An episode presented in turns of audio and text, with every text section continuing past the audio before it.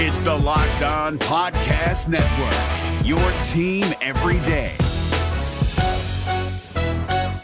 This Locked On podcast is brought to you by Home Chef. Now that the novelty of the new year has dwindled down, how are your resolutions coming? One of mine was to order less takeout, cook more at home, but I'll be honest, I haven't been consistent. That is until I found Home Chef. Home Chef provides fresh ingredients and chef designed recipes conveniently delivered to your doorstep to simplify the cooking experience and without robbing you of the joy of putting a dish together yourself. I'm pescatarian and they cater to a variety of dietary needs. I had this super refreshing ginger sesame salmon, a beautiful trout dish, and a super comforting shrimp and vegetable orzo dish, all of which took me less than 30 minutes to put together. For a limited time right now, Home Chef is offering all of our listeners 18 free meals plus free shipping on your first box and free dessert for life at homechef.com slash locked on. That's homechef.com slash locked on for 18 free meals and free dessert for life. Homechef.com slash locked on must be an active subscriber to receive free dessert. Kyle Crabbs here, host of Locked On NFL Scouting. Join Joe Marino and me every day as we provide position by position analysis of the upcoming NFL draft.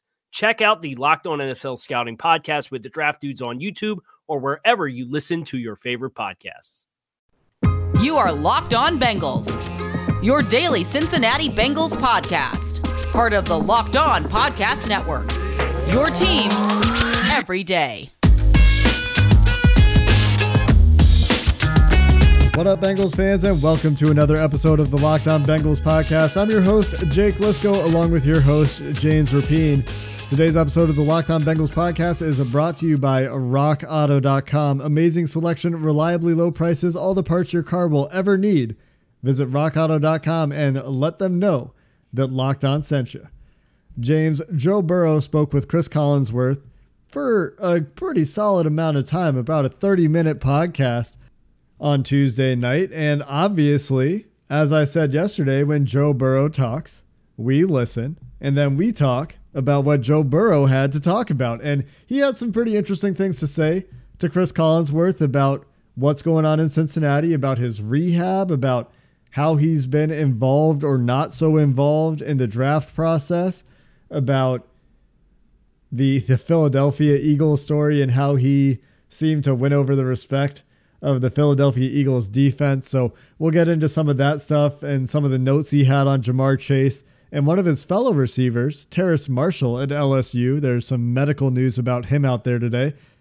And after that, Duke Tobin addressed Bengals media today, politely declined to answer the most interesting questions, as of course he's trying to play things close to the vest with the draft around the corner. But as always with Duke, there are things to talk about. And so we will wrap up the show with a retrospective on Duke Tobin's presser this morning. But James, let's start with Joe.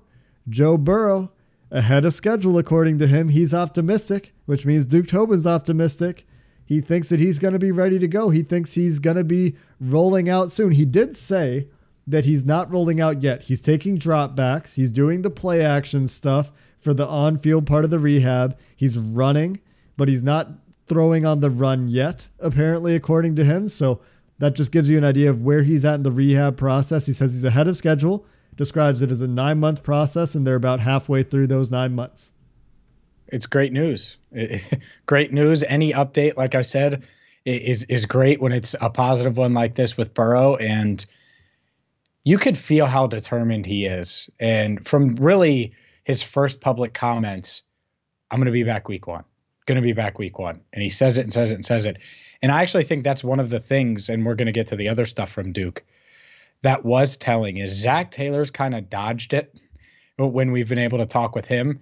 And Duke, this was the first time, and I think it was because just Joe Burrow came out and said it. He said, "Well, if he's optimistic, I'm optimistic," and th- that that part of it is good. And and they are starting to get to, I think, a point in the rehab where Joe feels like things are moving along. He said he's squatting now, lifting, so, and and that's like lifting full lifts and and stuff like that. So that's just it's great to see, and um, you you hope that continues to trend in this direction because he always says this, and it's kind of a little disclaimer. He says no setbacks, but setbacks can happen. And we just hope he he avoids any potential setbacks as he continues to ramp things up. Yeah, things are going well. It sounds like. I mean, he's been consistent on this. He's always been a guy from the start where, you know, we talked about this when he first got hurt that of all the guys to, to grind through this rehab and to come out of it as determined as ever, Joe Burrow has that personality. He is serious. He said this to Collinsworth. He's serious about his business. His business is football, even if his first love is basketball. His business of football, he he's taken this rehab deathly serious. And he's going to do everything in his power to get back. Even if his parents want him to take a day off in Florida and go to Disney World and smell the flowers, Joe wants to do the work. And we've we've always known that about his personality. He's throwing to equipment managers out there. He's going to be able to throw to wide receivers here pretty soon in the future. He might throw to Cris Collinsworth.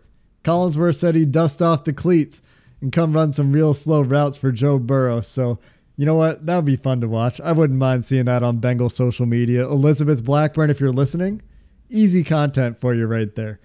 Uh, another interesting thing that I think Joe talked about today, James, before we get to the Ja'Marr Chase stuff, was really effusive, strong support for Zac Taylor, Brian Callahan, his quarterbacks coach Dan Pitcher, and it was support to the point where Collinsworth kind of paused the interview and said, "Hold on, nobody's nobody knows who Zac Taylor is.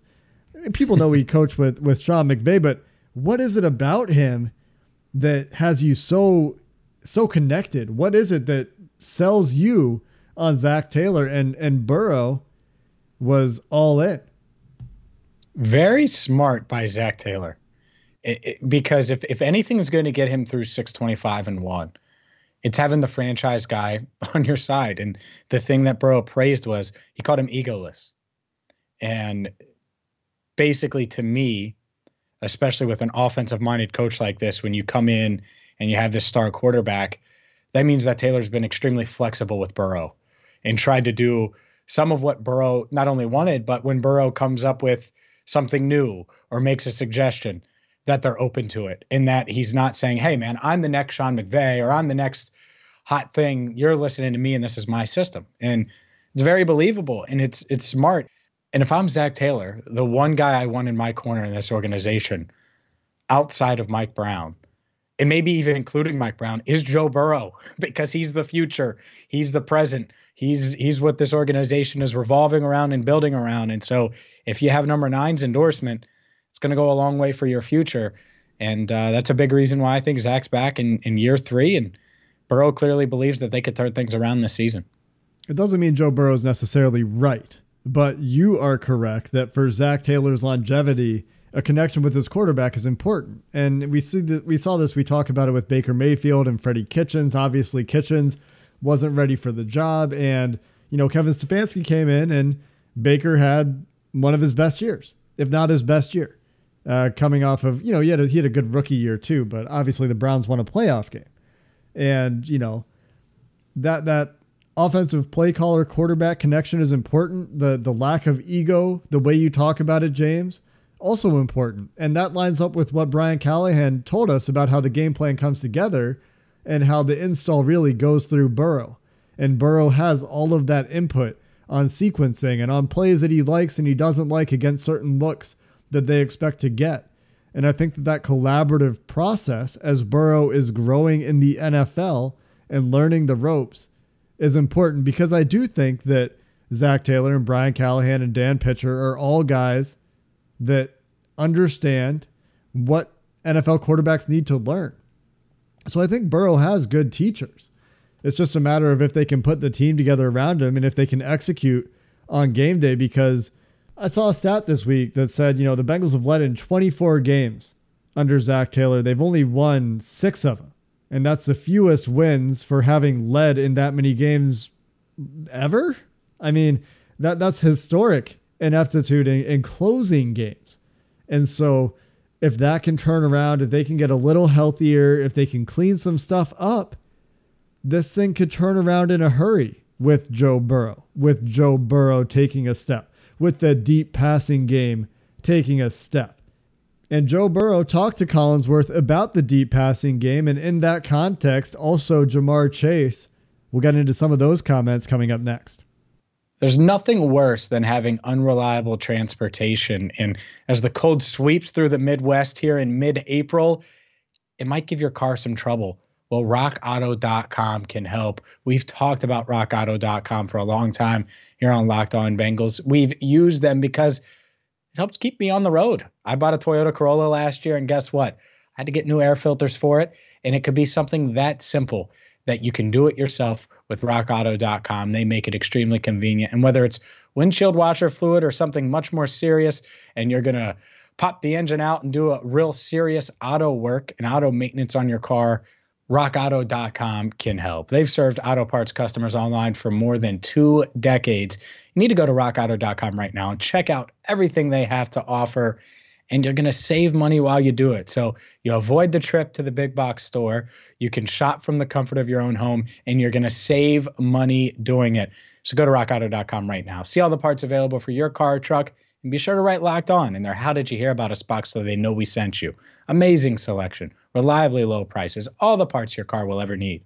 RockAuto.com.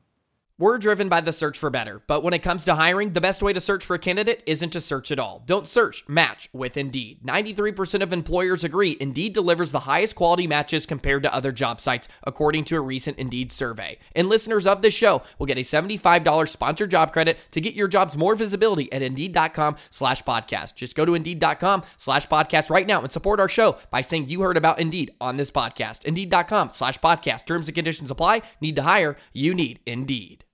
Joe Burrow had a lot to say on the Cris Collinsworth podcast, and one of the things that that Jake referenced was the deep ball in Ja'Marr Chase. And in first, it's been a theme, Jake, since January, since Joe Burrow made those first public comments, at least with the Cincinnati media since his injury. He said the one thing he wants to improve on this offseason is the deep ball, which is pretty hard to do, I would say, given uh, that he's recovering from a torn ACL and MCL. But that's something he's talked about over the past couple of months. It came up again on Collinsworth's podcast. And he said, Yeah, we, for some reason, it didn't click and we needed to click. And naturally, it, and we'll get into what he said about Chase, but you wonder if if Chase is that missing link because that downfield connection they had in 2019 at LSU was special. That's the same exact point that, that Collinsworth brought up, referencing Joe's numbers, quote unquote, the PFF numbers. And it's always fun for me when he starts talking about the PFF grades and the PFF stats to the players themselves because the players don't care. I mean, unless I guess they're really, really good. I know Willie Anderson, for example, like loves the PFF stuff, wishes that it was it was around when he was playing. But you know, Collinsworth is telling Joe, "Hey, 20 yards and under, you were among the best in the league." 20 yards and over at LSU, you were among the best we'd ever seen. And that kind of led into the conversation around like, why wasn't the deep ball working? And Joe was saying, you know, for whatever reason, we couldn't figure it out. And that dovetails right into the Ja'Marr Chase conversation, as you said, James. And Joe had effusive praise for his former teammate. And of course he would. I mean, he was asked about Jeff, Justin Jefferson. And Collinsworth was trying to find out, you know, were you surprised to see how good he was. And Joe's like, no, I knew that Justin was a special player.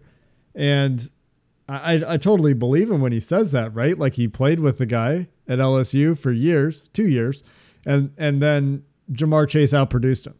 And even though Justin Jefferson was in that slot position that the LSU offense really seems to love to feature, Ja'Marr Chase and Joe Burrow had this insane connection on deep balls. I think I've talked about the stats on the podcast before the efficiency, the yards per play, the touchdown connections, just so much production from Joe Burrow to Ja'Marr Chase, 20 plus yards downfield.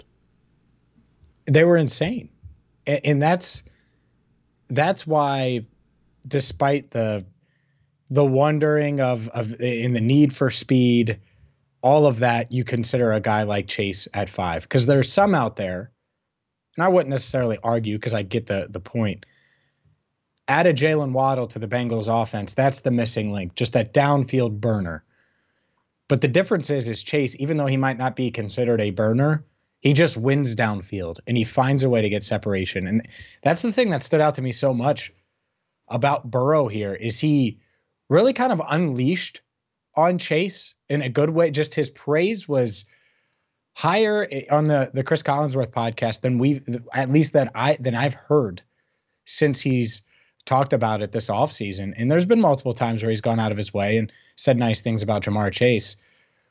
But from him describing them as great friends to Burrow saying, quote, he's a lot like me. He was in there every Saturday with me throwing, getting up early. He's that kind of guy. He's a great person, great dude, great player. He's going to have a long, very good, successful career. And then he even talked about the separation, right? We've talked about that, the concern about Chase's ability uh, to get separation. And he said certain receivers just have a way of getting separation at the top of the route, whether they're accelerating past them or get it, they get a little push, whatever it is. And he's got that ability to just run past people. And just th- those words, it, it it was it was telling to me, and it, I I just I wonder what kind of recommendation he gave the Bengals about Ja'Marr Chase if he was willing to praise him like this publicly. What did he say to Mike Brown, Duke Tobin, Zac Taylor, all of the the Bengals coaches and and front office personnel when they asked them about Chase? Yeah, I mean, he talked about Chase having a great feel for beating man. He talked about him having a great feel for beating zone. He talked about him as a complete wide receiver, but he also did say, you know, he's not watching tape. He's leaving it to the front office guys. I'm sure if he was asked, he was happy to go into some specifics. I mean, James, you talked about this before we started recording. When Brian Callahan talked to us about the receivers that the Bengals are interested in, he's talking about guys that can work at the pace of the quarterback. And when Joe Burrow saying he's in there with me, first in, last out, and he's putting in the work with me. And the impression that we got, and we've talked about this on the show before, that Ja'Marr Chase is going to have that AJ Green brand of work ethic rather than the Terrell Owens brand of diva to his game that yeah. that all fits our priors, right? Everything Joe Burrow is saying about Ja'Marr Chase fits the priors. I imagine the feedback to the scouts, to the coaches was probably more granular than, yeah, he wins at the top of his routes. He probably is talking about specific play calls, specific route concepts, specific reads, the the way they attack certain coverages at LSU because they they incorporated a lot of that into the offense in Cincinnati. So I imagine the conversation about Ja'Marr Chase is talking about, all right, if we plug him in where we had AJ on this play, is is he going to be able? How does he read this play? How did you guys run this play at LSU? What were your successes? What were your issues? What are the things that you know you needed to work on with him to catch him up? What were the things that you know he was right there with you on? I, I bet that's probably what the conversation was like. It's not something I've really thought about before, but as I talk about it, it makes a lot of sense to me anyway. That the, they could get to that level of specificity with the amount of LSU staples the Bengals incorporated in their offense. And that's the thing. You're looking at a coaching staff here and that needs to win. they absolutely need to win and they know they need to win. And they have this resource, this tool in Burrow that can describe all of that that knows how Chase is going to read each and every little concept dating back to their LSU days, right? I mean, because he had Chase as a freshman, he had Chase as a sophomore, his, his entire two year college career since he opted out of 2020. And, that's just such a valuable, valuable resource uh, from an X's and O's standpoint, from a body language standpoint, from a work ethic standpoint, all of that especially because it's coming from Burrow, a guy you trust. And again, I'm not saying it's the end all be all. And obviously, Burrow is biased. He says it's a great friend. At the same time, I think he's honest enough where, I mean, think about it. Burrow is his own biggest critic. I'm, I'm sure he's critical of certain things that Ja'Marr does and knows that there are areas that Ja'Marr could get better at and improve on. So I, I, I do wonder how, what that conversation was like. And that would be, that would be one that I would want to see if we could somehow get uh, get tape on that and run that back. Man, imagine the you know NFL films piece in 15 years. The Ja'Marr Chase, Joe Burrow retrospective. They won three Super Bowls together, and this is how it started. And there's a video of, of Duke Tobin, Mike Brown, Joe Burrow sitting in the Bengals boardroom watching tape, talking about, you know, this is how we ran sail at LSU. And this is what we asked Ja'Marr to do. This is how we asked him to bend his route on that post and and you know cut forward to the future. Man, that would be I'm just full of good ideas. Elizabeth, again, here's some more content for you to plan for the future because we know I mean, we're pretty sure that the Bengals are picking Ja'Marr Chase, right? Like that's what we believe is happening at this point if he's available. And given that, perhaps all of this conversation is academic and and truly the conversations with ownership, with the decision makers with Joe Burrow has been, you know, about the nitty gritty because Joe has worked this stuff with Ja'Marr Chase. And the the offense could be very similar between the NFL and the pros. But while we believe that Ja'Marr Chase is the guy. The national media isn't necessarily there yet.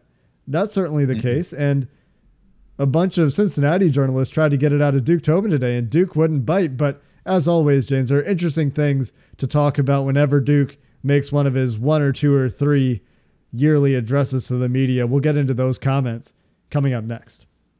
BetOnline.ag is the fastest and the easiest way to bet on all of your sports action. There aren't games to bet on right now. I know that, but we've talked about football futures and they've got great draft props from Ja'Marr Chase. His over under in the draft set at six today. Penei Sewell's draft over under set at five and a half, so a little bit higher than Chase.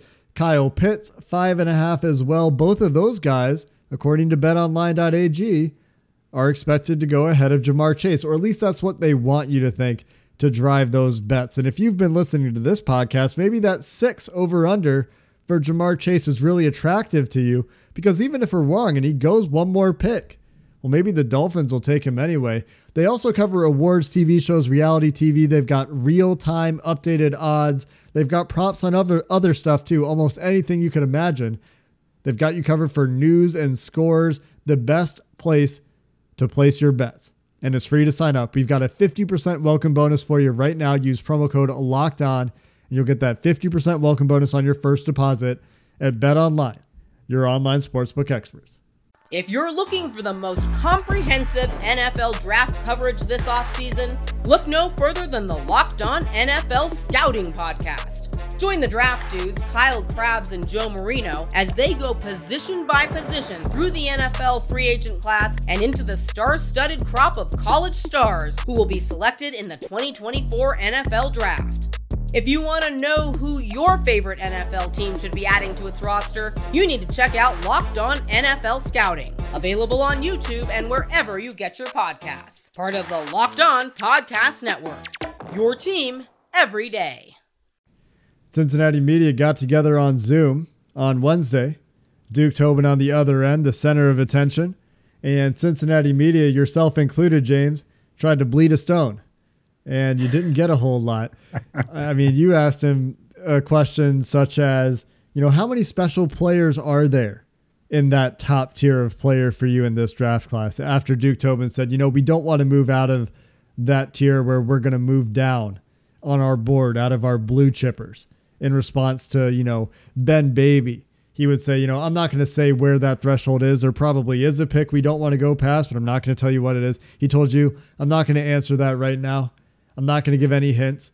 You know, Geoff Hobson asked him, you know, historically, do you think it's harder to get a tackle or a wide receiver? Duke said, well, it's a really elegant way to put the question, but I'm not going to tell you who we like more between Sewell and Chase. And uh, that was the gist of the press conference. But there was some interesting stuff too, right? There was, there was absolutely, and uh, it, it is funny that exchange with Geoff Hobson. One, my man Butch, and I love Geoff, and I'll tell him this don't try to lead him down the way of the tackle. He was like, "Oh, it's it's tackle, right?"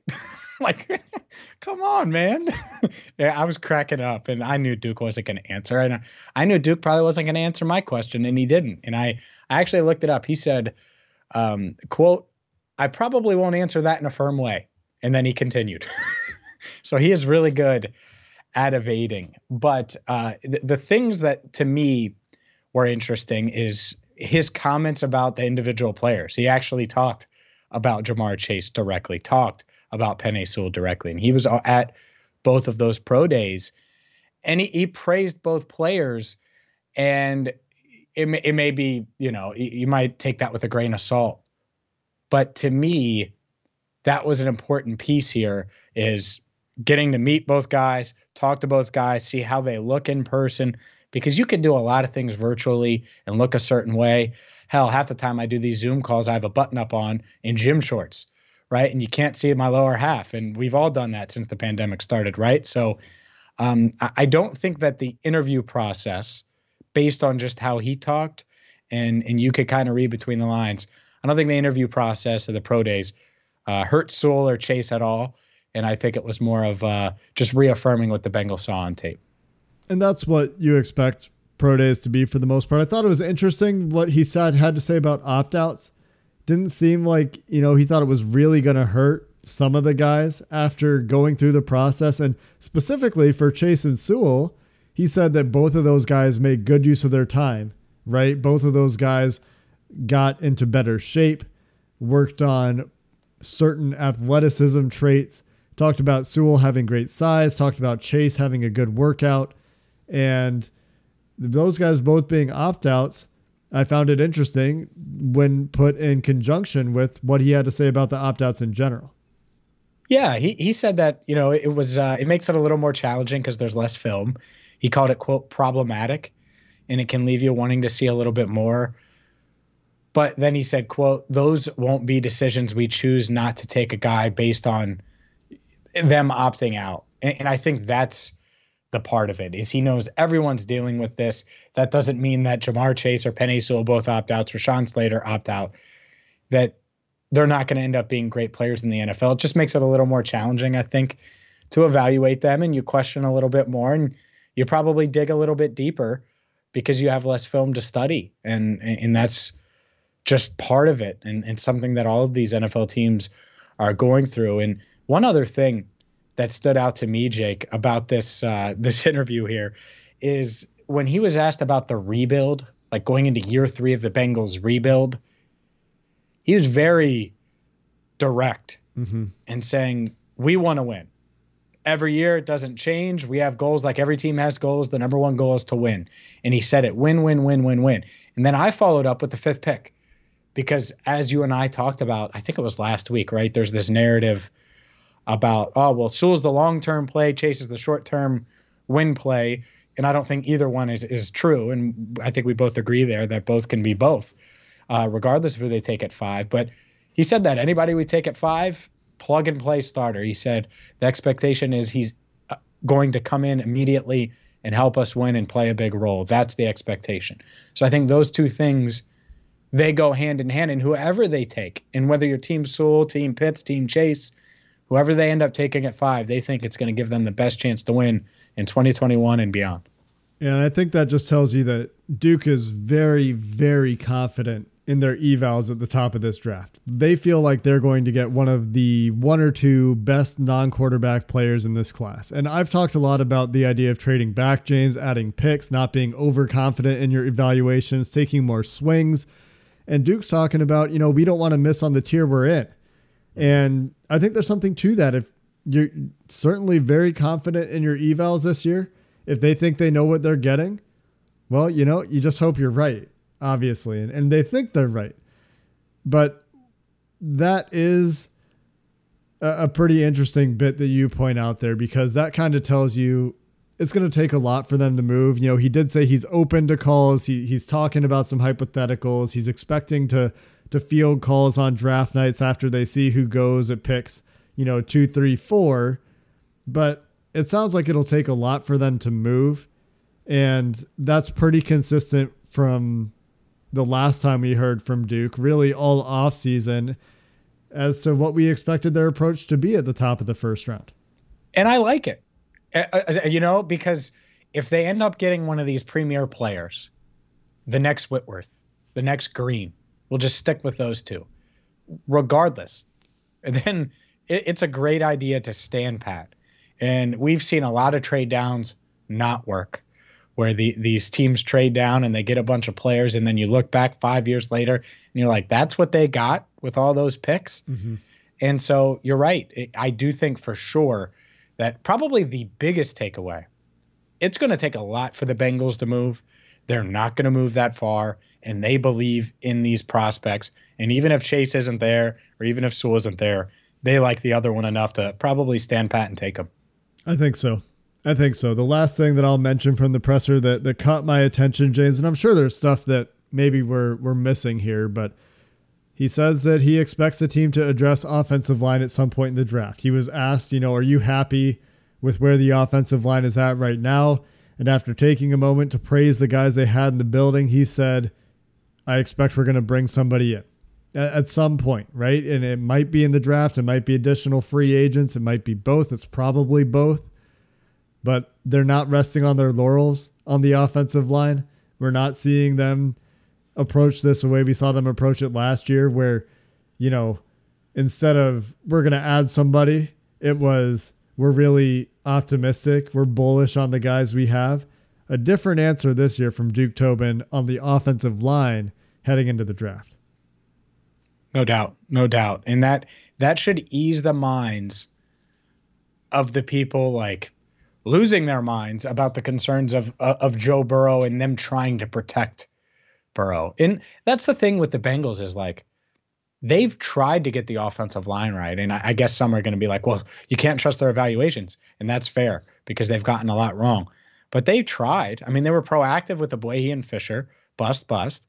The Cordy Glenn trade didn't work out. Billy Price didn't work out. Jonah Williams, I think, is going to work out, but you've only seen him play 10 games. So they've invested assets. It just it hasn't worked out. And I, I think that this is the draft where like hell, let me ask you this. Why, why, the hell not? Billy Price would be like a third round pick in this draft. like he, there's no way he would be uh, nearly as high as he went in in in the Bengals overdrafted him in 18 anyways. But it's it's a deep class. And yeah, it might not be as deep at center, but I, I still think he's probably at best a third rounder in this class.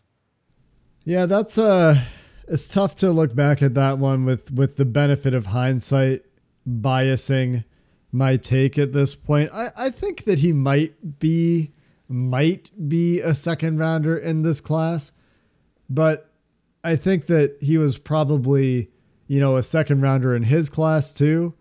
And so then, yeah, if he was a second rounder in his class, that the Bengals overdrafted maybe a little bit because they really wanted to address the center position then you know maybe second, third fringe could make sense in a really strong offensive line class this year.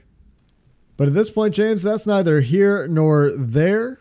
And that's going to do it for this episode of the podcast. Duke Tobin comments commented on. Joe Burrow talked. We listened. We talked about the most interesting things he had to say.